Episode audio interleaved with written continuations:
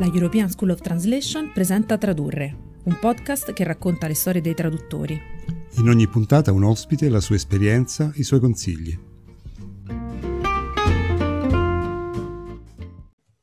Buongiorno a tutti e a tutte e benvenuti al nuovo incontro di, del nostro podcast della European School of Translation.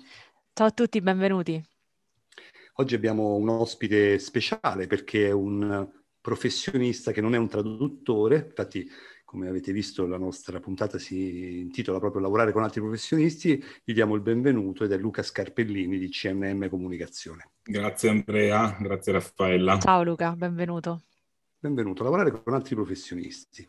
E spesso diciamo, ci guardiamo il nostro ombelico eh, siamo sempre a parlare, no? noi traduttori, noi grafici, eh, noi web designer, invece eh, spesso e volentieri si collabora con persone diverse da noi e proprio su questa diversità si possono, si creano insomma eh, delle interessanti sinergie e opportunità. Per cui oggi eh, con te Luca parliamo proprio di questo. Io ho una prima domanda, tanto per, per permettere diciamo, ai nostri ascoltatori di conoscerti. Cioè, mh, se ci parli un po' di te, della tua agenzia di comunicazione e, e anche che cosa fa esattamente un'agenzia di comunicazione. Esatto, allora, eh, cosa fa un'agenzia di comunicazione? Allora, intanto vi dico chi sono. Allora, Luca Scarpellini, l'agenzia si chiama CNM Comunicazione. Eh, nel, siamo pienamente inseriti nell'argomento di cui si parla oggi, perché CNM eh, sta per, è un acronimo che sta per Creativity Network Management. E siamo nati proprio come un piccolo network di agenzie di comunicazione eh, nell'ottica dell'unione fa la forza, quindi del reciproco supporto per eh, gestire progetti eh, sia per procacciare business sia per gestire progetti complessi e articolati. E cosa fa un'agenzia di comunicazione? Questa è una bella, una bella domanda a cui in realtà nessuno ha ancora mai dato una risposta esatta. Nel senso che l'agenzia di comunicazione com- comunica, comunica alla base del rapporto umano e, eh, e, ovviamente di riflesso anche nel rapporto lavorativo, eh, imprenditoriale, c'è la comunicazione, insomma si parla sia di comunicazione esterna, quindi quella rivolta al pubblico, ai potenziali, ai lead, quindi ai potenziali clienti, ma anche la comunicazione interna, insomma quindi anche tra le persone stesse all'interno di una, eh, di una realtà lavorativa. L'agenzia di comunicazione si occupa appunto di dare un ordine e un senso a, questa, a queste due facce della comunicazione, quindi sia quella interna che quella esterna.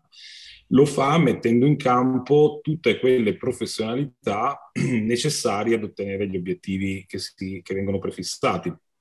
Quindi eh, anche in questi termini la collaborazione, la creazione di sinergie con altri professionisti è fondamentale. L'agenzia di comunicazione eh, principalmente si avvale di fornitori, anche se è una parola che non, non, mi piace nell'ambito della comunicazione, preferisco chiamarli partner di progetto, eh, per creare appunto un sistema comunicativo che funzioni e che vada a prendere, eh, percorrere delle strade eh, sempre diverse a seconda del cliente e delle necessità. Eh, volevo sapere, insomma, immagino appunto parlando di, di- di comunicazione che ovviamente eh, spesso capita che appunto un'agenzia di comunicazione abbia bisogno di testi scritti, in particolare di traduzione e di copy. Eh, ci puoi spiegare un pochino in, in che situazione, quando un'agenzia ha bisogno di testi scritti? Allora, la, parlando di copie e di traduzioni si parla sia di testi scritti tanto di quanto, quanto di testi parlati, no? Eh, in realtà la necessità è, è costante, insomma, si, i due ambiti che vengono, che vengono sempre, a prescindere, inclusi in un progetto di comunicazione sono l'ambito visivo, eh, e l'ambito eh, di copy, di contenuto. No? Eh, in questi termini l'agenzia di comunicazione ha, un, ha, necessità di un supporto quotidiano di copy e, di traduzioni se si, chiaramente se si lavora con aziende che hanno obiettivi di internazionalizzazione o che già lavorano con un mercato, con un mercato estero. Eh, sono anche i copi e i traduttori, forse, eh, poi voi conoscete meglio l'ambito di me, sono anche quelli, quelle figure professionali un po' più bistrattate nel mondo della comunicazione, no? perché molti clienti purtroppo pensano, eh ma io l'azienda l'ho creata io, la conosco io, l'ho fatta io, è mia, quindi solo io posso scrivere un testo di presentazione per, eh, per, la mia azienda. Quando si riesce a far capire al cliente, insomma, che un, un testo eh, non è soltanto un ti dico cosa faccio, ma è un racconto che cosa faccio, la differenza fra racconto e spiegazione è, è, è abissale, no? eh, nella comunicazione ci sono degli aspetti molto interessanti su cui è anche molto bello lavorare, eh, uno è la verbal identity, no? eh, che non è così conosciuta eh, se non dalle, dalle, dagli attori eh, che lavorano nella comunicazione, ma la verbal identity è l'identità verbale di un'azienda. Che cosa fa parte della verbal identity? Fa parte il linguaggio, cioè che tipo di linguaggio utilizziamo. Se prendiamo il linguaggio che usa la Apple o che usava la Apple vent'anni fa o che usa la Apple oggi, sono linguaggi completamente diversi eh, ma anche aziende fra, fra, di loro molto di, differenti. Prendiamo un'azienda sportiva, se vende prodotti a giovani, probabilmente adotterà un linguaggio più vicino a quel tipo di target. Facciamo l'esempio della Fanta. No? La Fanta ha fatto un rebranding importantissimo qualche anno fa, ha deciso evidentemente di rivolgersi a un'utenza, a una clientela, un target, a un segmento di clientela mh, molto giovane, quindi la generazione Z, la cosiddetta generazione Z, e quindi ha adottato un linguaggio vera- veramente giovane, forse troppo, nel senso che ha um, parlato solo ed esclusivamente con quel, con quel target. Eh, si possono fare operazioni di verbal identity un po' più trasversali, che quindi usino un linguaggio che si può adattare sia a un giovane sia a uno un po' meno giovane, ma che vada a prendere e parlare con entrambi. La stessa cosa nella verbal identity si, può, si, fa, si deve fare in maniera differente, per, esempio, per esempio rispetto all'ambito dove si va a comunicare. Eh, scrivere sui social o scrivere su un sito web hanno due linguaggi completamente diversi, quindi avere un professionista della parola, indipendentemente dalla lingua che questa parola ha, eh, è fondamentale. Per quanto riguarda le traduzioni, in realtà è, è, va approfondita un po' di più questo concetto perché oltre ad avere target diversi, quindi a, essere eh, vincolata a tutti gli aspetti di un'identità verbale, ha anche un aspetto di identità culturale, quindi quello che diresti con certe parole a un mercato italiano per dirlo con un mercato estero va detto con altre parole, non è soltanto una traduzione letterale. Eh, c'è proprio una questione culturale da andare, da andare a intercettare. Quindi quella frase che fa sorridere eh, un cliente italiano tradotta in tedesco magari lo fa solo indispettire e quindi eh, poi insomma sulla lingua tedesca ci sarebbe da parlare a lungo perché hanno un senso dell'umorismo un po' particolare, quindi è difficile riuscire a farli sorridere, bisogna usare delle terminologie particolari e poi vabbè questo lo sapete molto meglio, molto meglio di me, inutile che ve lo venga a spiegare io. Eh, a proposito di traduzioni, no? tu parlavi anche di clienti, no? di, di, consapevolezza da parte del cliente, eh, diciamo del, del valore del, della, della, parte testuale, insomma, della comunicazione, della parte verbale. No? E, e, e, per i traduttori è ancora peggio, diciamo, se, mh, siamo abituati diciamo, a, eh, a, sentirci dire che eh, il nostro competitor è in qualche modo il cugino che ha fatto eh, il corso di inglese a Brighton, no? e, e, questo diciamo eh, rispetto al copywriter che già ha una sua, eh, come dire, una sua dignità professionale riconosciuta, non tutti possono fare i copywriter. E allora volevo chiederti, proprio quando si parla di traduzioni, no? ehm, cosa ti aspetti tu dal traduttore, dall'agenzia di traduzione, insomma dal, dal tuo partner eh, di, nel campo diciamo, della traduzione in termini di processo di produzione? Come, come entra in ballo diciamo, il traduttore? Sì, allora vi, un po' l'ho già accennato sì. nel, nel, nell'intervento precedente. Vi, ve lo racconto con un, con uno, un aneddoto. qualche anno fa mi è capitato un cliente del settore turistico che aveva necessità di tradurre un catalogo di viaggi eh, con un'urgenza eh, elevatissima, cioè aveva bisogno di tradurre 150 pagine di catalogo eh, in tipo 5 giorni. Quindi era un'urgenza tale da non potermi permettere di avvalermi di uno studio professionale. Perché? Perché erano, tem- c'erano tempistiche che non, nessuno studio, ancora non conoscevo Alfabeta, quindi non, non, posso, no, questo discorso non vale per Alfabeta, però insomma quelli che già conoscevo, quelli che avevo intercettato sul web, non erano in grado di sostenere questa mole di lavoro in così poco tempo. Eh, non potevo chiaramente dire al cliente di no e mh, attraverso i social sono riuscito a trovare un ragazzo, eh, il catalogo andava tradotto in tedesco, eh, un ragazzo tedesco ehm, che non faceva il traduttore di mestiere, assolutamente, non lavorava neanche nella comunicazione, eh, che viveva in Italia da sempre, quindi assolutamente bilingue, perché poi nella traduzione è importante la conoscenza di entrambe le lingue, sia quella certo. da cui si certo. traduce che quella verso cui si traduce ed è importante che mh, chi traduce traduce verso la sua lingua madre. Eh, questa è una cosa fondamentale. Eh, questo ragazzo si è messo a disposizione, si è fatto una full immersion di 24 ore al giorno per una settimana in cui ho vissuto fisicamente in ufficio, eh, in call con lui per sette giorni consecutivi. Siamo riusciti a tradurre questo catalogo L'anno successivo, quando abbiamo fatto la nuova edizione del catalogo, c'erano i tempi per coinvolgere un traduttore professionista.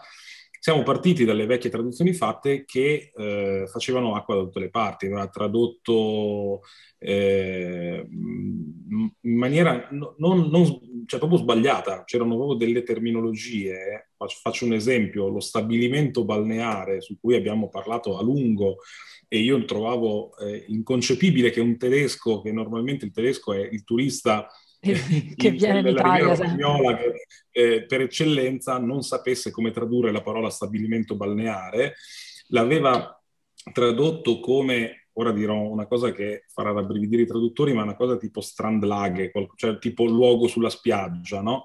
Uh-huh. E poi il traduttore professionista che è arrivato dopo ha detto, ma non si, non si usa mai la parola laghe per tradurre un luogo, soprattutto dopo lo storico che la Germania ha avuto, cioè è una, è una parola che culturalmente ha preso un'accezione molto negativa, quindi ci sono modi diversi e migliori di tradurre. Quindi questo ragazzo aveva fatto una traduzione letterale. Certo, e, non e essendo questo... un professionista, ovviamente non era proprio, come dire, eh, non aveva proprio gli strumenti magari, no? Per... Non aveva gli strumenti e ovviamente non li avevo nemmeno io perché non conoscevo la lingua, quindi io prendevo per assodato quello, certo. che, quello che mi dava. Quindi qui eh, fa capire l'importanza intanto di avere un professionista che, che, traduce e non l'amico che è stato in vacanza studio eh, a Londra piuttosto che a Berlino. Eh, e comunque è un lavoro, quello della traduzione, che mette in gioco tutta la comunicazione dell'azienda, perché sbagliare un payoff, sbagliare un claim di una campagna o sbagliare il contenuto, la presentazione di un prodotto su un e-commerce, cioè in qualsiasi ambito ci deve essere una traduzione, quella traduzione deve essere fatta al massimo della, della perfezione e deve, come dicevo prima, andare incontro a quelle che sono le esigenze culturali della, del lettore madrelingua eh, che, che poi fruirà quella comunicazione. Ecco, a proposito sempre del processo di traduzione, volevo chiederti se pensi che sia importante coinvolgere i traduttori e, e i copy, ovviamente i copywriter, nel briefing con il cliente. Allora, dipende. Mm, direi di sì eh, quando la traduzione va, eh, ha necessità, come dicevo prima, di andare a toccare, cioè va a toccare l'ambito culturale. Cioè se dovessi fare una campagna per un'azienda italiana che va all'estero e l, chiaramente con, coinvolgerei il traduttore nel brief col cliente proprio perché la campagna pubblicitaria si basa su claim e payoff, su delle frasi brevi eh, e incisive. Se devo tradurre la descrizione dei prodotti di un e-commerce, magari non coinvolgo il traduttore direttamente nel brief, però sicuramente cercherò di, eh, insieme al traduttore, eh, di mettere in campo tutte, mettere su carta tutte quelle che sono le eh, richieste, che le necessità che il, di cui il traduttore ha bisogno per fare una traduzione fatta, fatta, al meglio. Anche in quel caso mi è capitato di lavorare in passato, per esempio, con dei eh, traduttori, chiamiamoli così, con dei professionisti della comunicazione che di lavoro fanno comunicazione per mercati esteri, che è diverso da tradurre eh, è la capacità, appunto, che dicevo prima, no? di creare un claim che funzioni in Italia così come in Germania, così come in Cina, per, per intenderci. Eh, allora, in quel caso lì, sì, il traduttore deve essere assolutamente al tavolo con il cliente e inserito nel brief. A proposito, noi abbiamo fatto diversi lavori insieme con, con voi, Alfabeta con CNM Comunicazione e ce n'è uno in particolare che mi sta molto a cuore, no? che è un progetto complessivo sul quale stiamo lavorando proprio fianco a fianco con te Luca, ehm, ed è quello diciamo, dell'Associazione Italiana di Cultura Classica che, eh, che adesso diciamo, eh, vedrà eh, nascere il suo sito, nuovo sito web. No?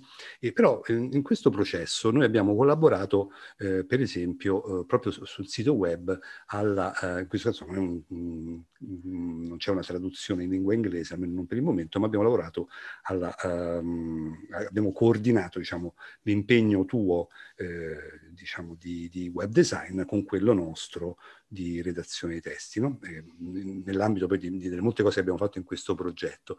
Allora ti volevo chiedere, no? eh, quell'orem ipsum. Che eh, voi, eh, che, che, i grafici, web designer, eccetera, mettono eh, al, mm, diciamo per, come segnaposto, no? Cosa, cosa succede quando quell'orem ipsum viene sostituito dai testi, diciamo, eh, che, che, che, scriviamo noi, eh, noi copywriter, web writer, eccetera.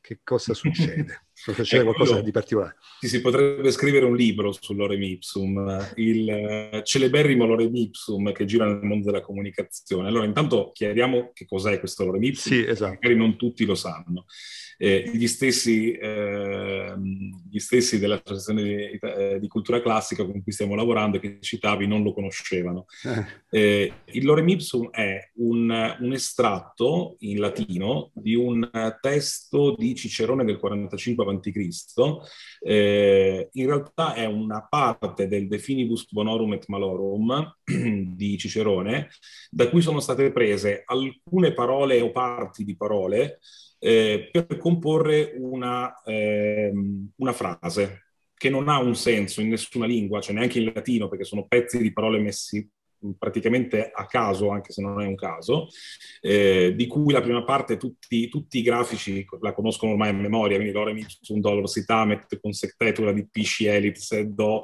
eh, l'ultimo tempo incidum tut labore, dolore magna liqua, eh, utrenium, ormai la conosco a memoria pure io.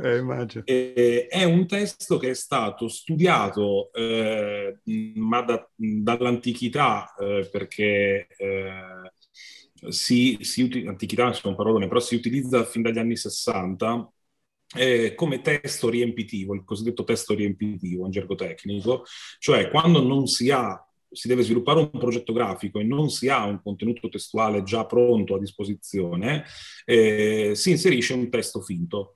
Eh, questo lorem ipsum, questo pezzo di, lorem, di, di, frase, è stato calcolato, è stato costruito eh, in modo tale che contenga parole di diversa lunghezza con un'alternanza di eh, parole lunghe e parole brevi, quindi ipoteticamente parole di congiunzione e eh, parole di senso compiuto all'interno della frase e eh, diciamo che si adatta più o meno a qualsiasi testo, cioè mh, qualsiasi testo più o meno ha quell'alternanza di parole lunghi brevi, quindi all'interno di un corpo testuale aiuta a definire dimensioni dei caratteri, eh, larghezze delle colonne, spazi tra i caratteri, tra le parole, mh, in modo tale che poi quando si andrà a inserire il testo definitivo la resa visiva sia eh, praticamente eh, fedele.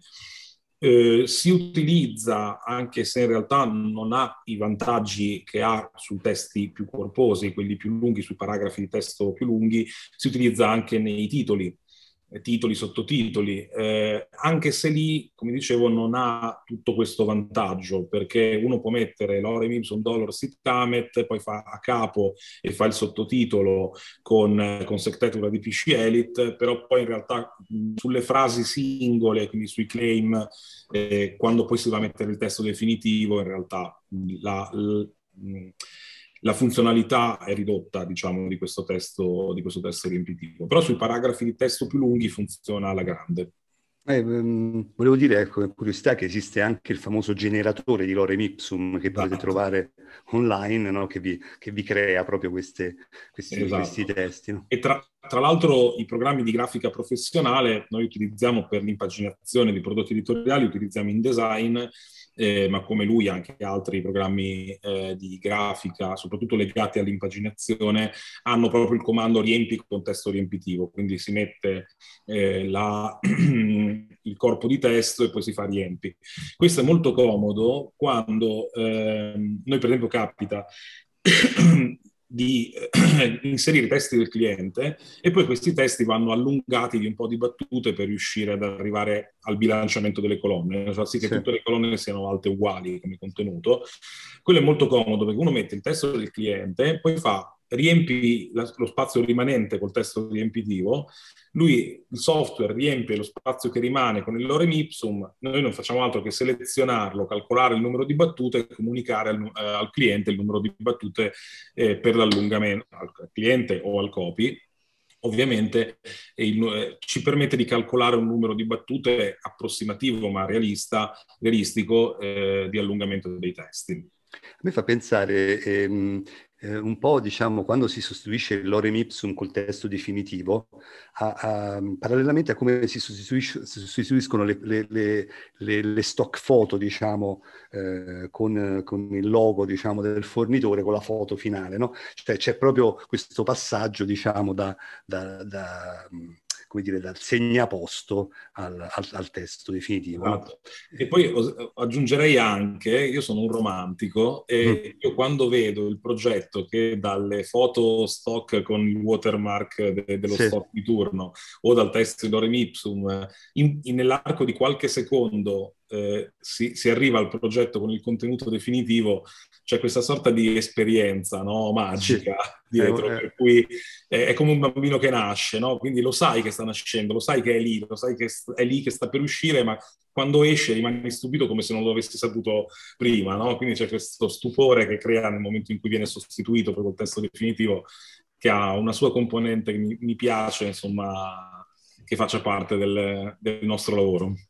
È molto emozionante questo momento e penso che eh, a proposito di emozioni, proprio la, eh, collaborando con eh, professionisti diversi eh, si provano delle emozioni, eh, come dire, nuove, no? perché eh, si riesce a mettere insieme esperienze diverse, cioè si dialogano fra, ehm, come dire, professionisti che hanno un punto di, di vista diverso proprio su, però comunque integrato no? nella comunicazione. Io a questo punto vorrei ricordare in chiusura eh, come ci siamo conosciuti, Luca. No? Vorrei dire due parole su BNI, e, mh, mm, visto che comunque mh, mm, eh, questo business network diciamo, è stato quello che ci ha permesso di iniziare a collaborare insieme, quindi una dedica la do- dobbiamo fare. Facciamogliela, facciamogliela. Vado io? Vai tu. Allora sì, con, con, Andrea e poi di conseguenza anche con tutti i nostri rispettivi collaboratori eh, ci siamo conosciuti grazie appunto a BNI o BNI se vogliamo dirlo all'italiana che appunto è Business Network International, un network internazionale, come dice il nome stesso, di eh, imprenditori e professionisti a livello globale. Eh, siamo diverse centinaia di migliaia di professionisti in tutto il mondo ehm, e eh, è, molto, è stato molto interessante, è un'esperienza molto interessante perché eh, permette di incontrarsi un po' come gli alcolisti anonimi, no? eh, però senza anonimato, cioè tutte le settimane per presentarsi e per richiedere referenze, comunque per aiutarsi reciprocamente a far crescere il proprio business, sia dal punto di vista del numero di clienti o del fatturato, comunque anche quello è importante, ma soprattutto dal punto di vista eh, formativo e di crescita, perché dalla collaborazione di diversi professionisti non si può fare altro che imparare dagli altri. Chi è convinto di, di, di sapere tutto normalmente cresce poco.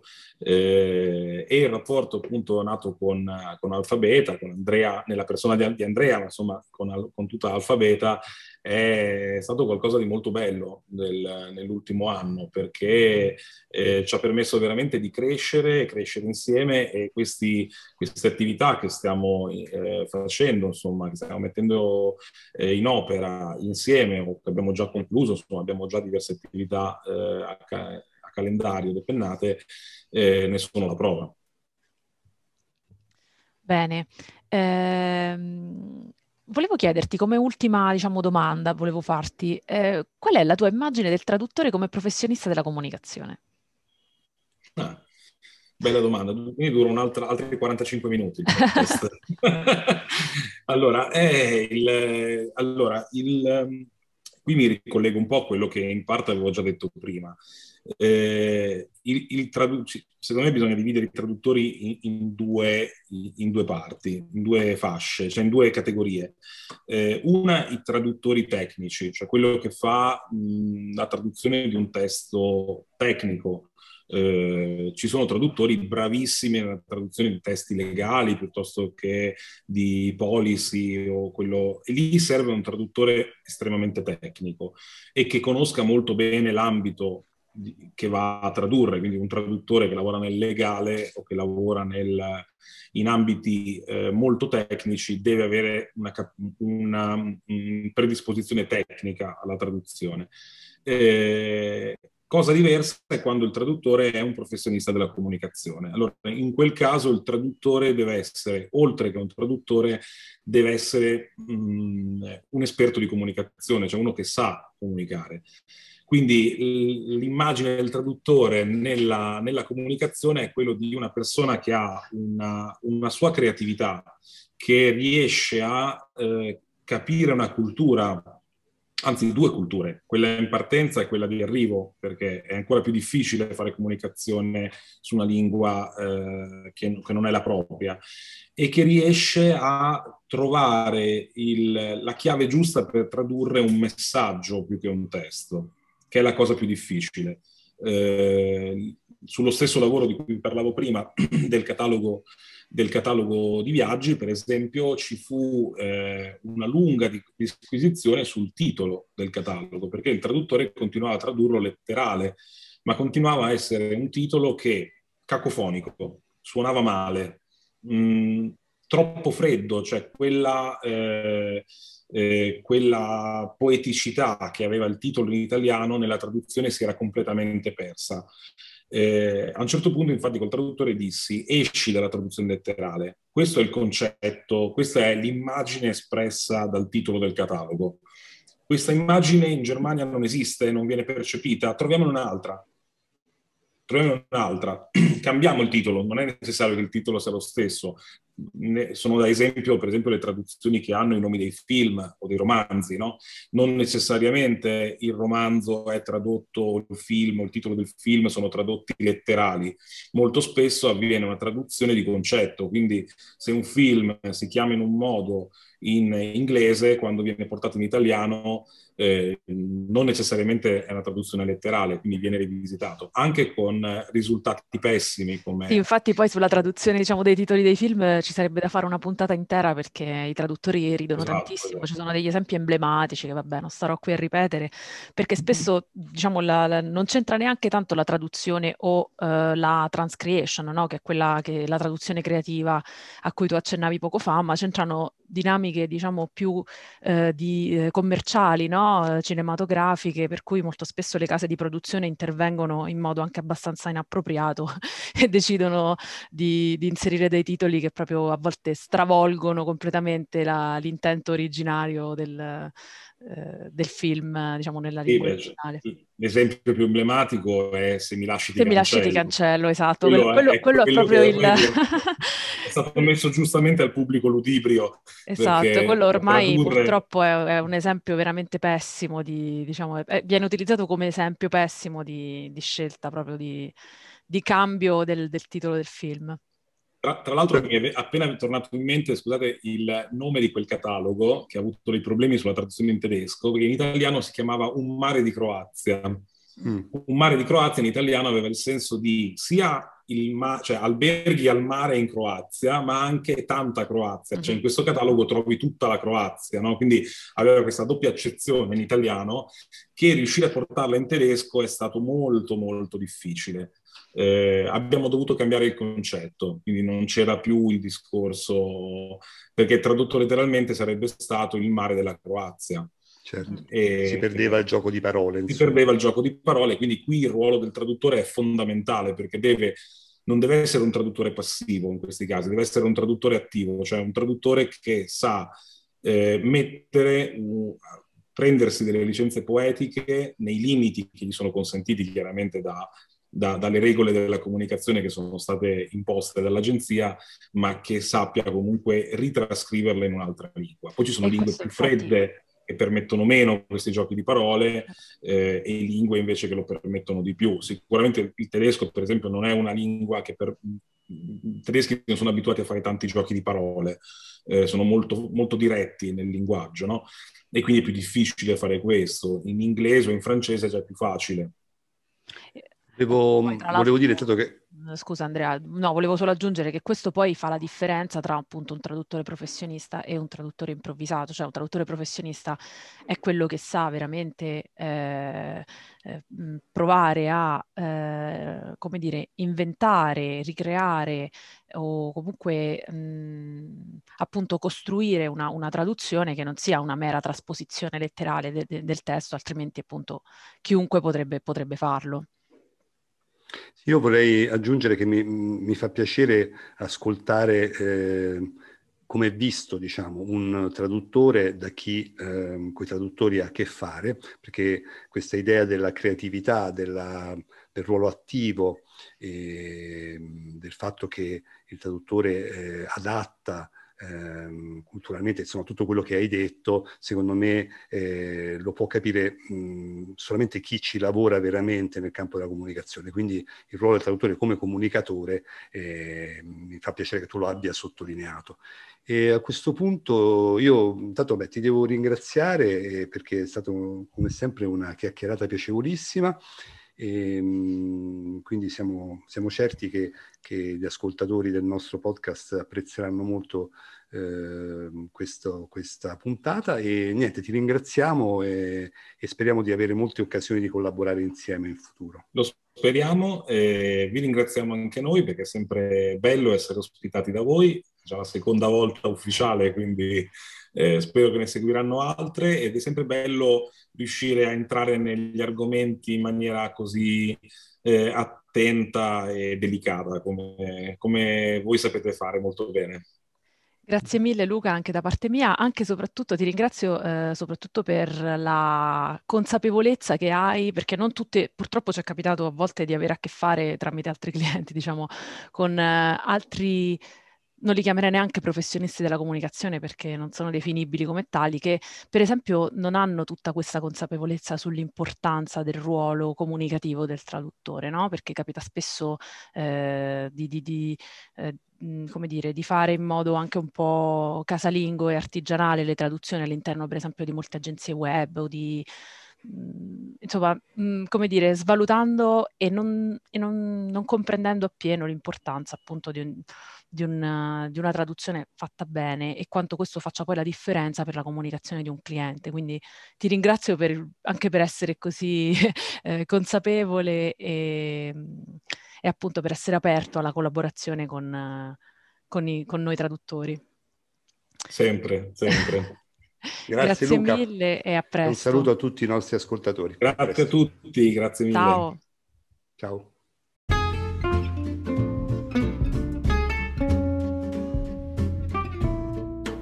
Se il podcast ti è piaciuto, aiutaci a farlo conoscere ai tuoi colleghi e alle tue colleghe. Condividilo sui social e facci sapere cosa ne pensi.